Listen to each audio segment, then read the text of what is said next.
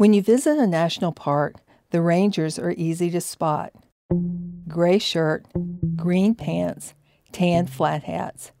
But there's one type of park personnel that you'll probably spend the most time with the interpretive rangers. They're the Park Service storytellers. Their job is to communicate to visitors the meanings of artifacts, events, and landscapes through the act of interpretation. Interpretation mm-hmm. is a practice, but it's also a philosophy, and one that is always evolving.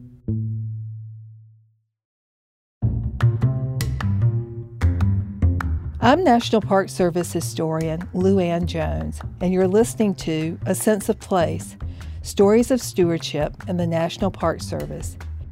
In this series, we're diving into the oral history archives to bring you the stories of the people who shaped the parks and the service. Today, connecting people to parks through interpretation. Becky Lacome was 13 she was hiking with her scout troop in the Sierra Nevada.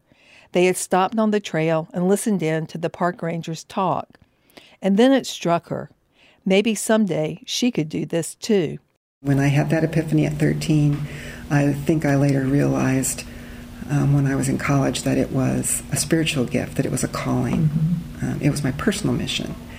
She got her first permanent Park Service job in 1986 at Mammoth Cave in Kentucky. It's the longest known cave system in the world. It was about 400 miles of surveyed underground caverns. The only way to see Mammoth Cave was on a guided tour, and so there was, you know, we had to have a huge interpretive guide force. It, it's a tradition there. There were many multi generational cave guides and seasonals, many who were teachers during the year and came back to do their first love of cave guiding in the summer. Um, a lot of tradition, steeped in tradition. When Lacome began her career, the NPS had long been tackling the question what was the most effective way to communicate with visitors about what they were seeing?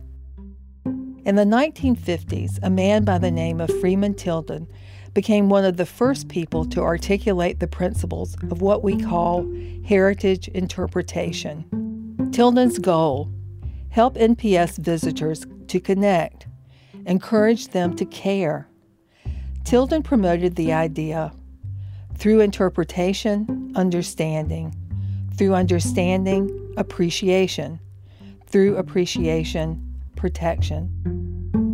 Through engagement, he insisted, would come a love for the land, environmental and cultural stewardship. It was always assumed if we did that well, people would care about national parks mm-hmm. and, and support us in preservation just by learning more about these places.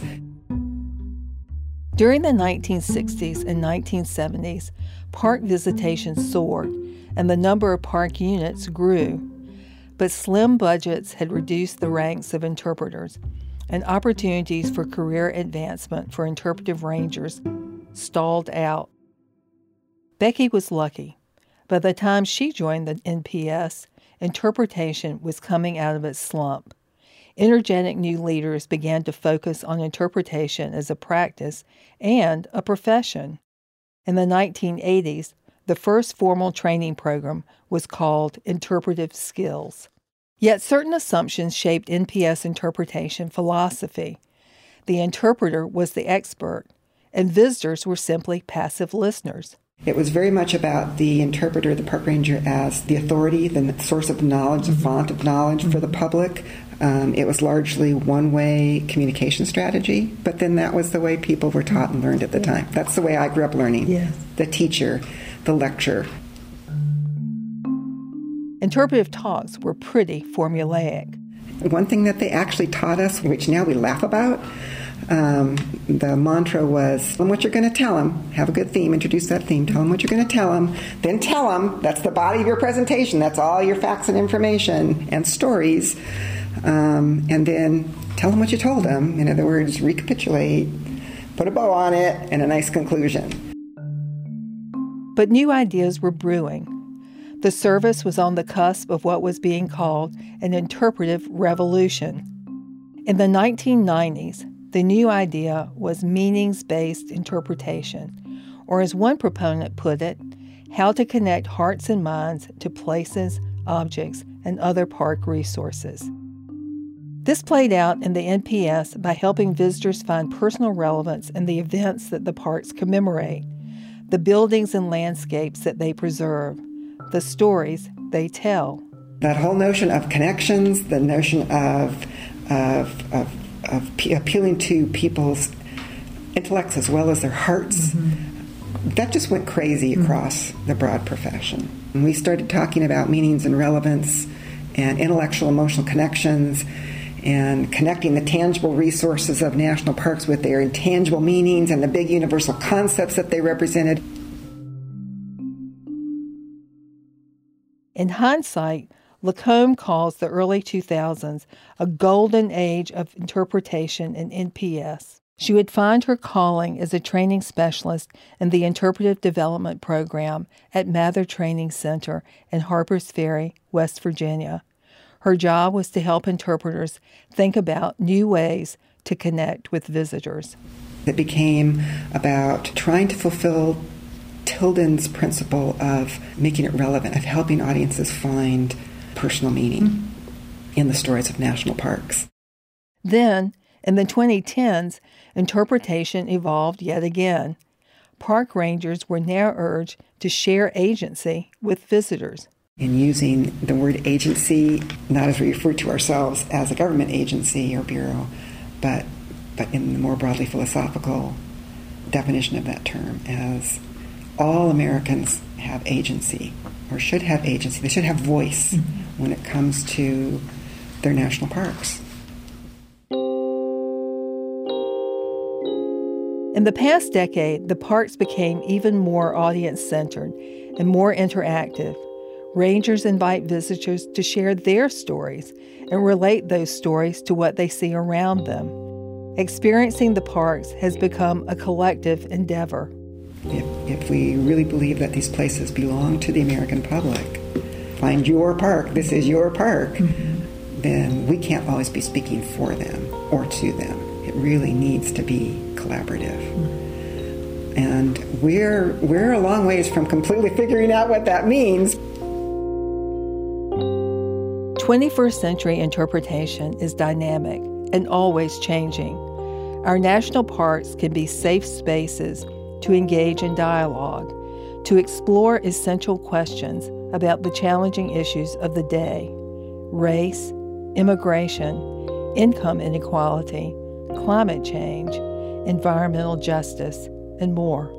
We can't just sit and ignore those issues in the national parks. In fact, national parks are the places to have those conversations. They are the premier, primo places because we can tie our understanding of history represented in these nationally significant places and landscapes um, to where we are now as individuals and as a society, and where what does that mean for the future? You know, what do we learn from the past and the present that helps us be better citizens, that helps us establish a more healthy planet and a just society in the future. Big stuff. That's big stuff, right? The National Park Service has played a major role in the evolution of the interpretive profession. Over her 32 year career, Lacome feels she has been blessed with the opportunity to contribute to that process. Now in retirement, she hopes the NPS will continue to lead the way helping interpreters and visitors pose big questions, questions we can all ponder together.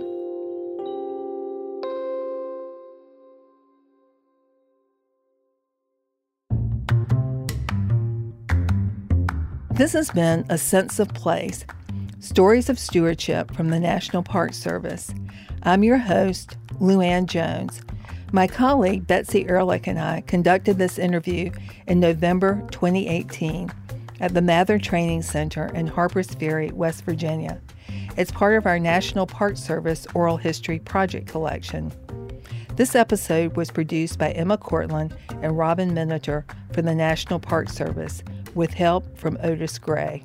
Music by Blue Dot Sessions.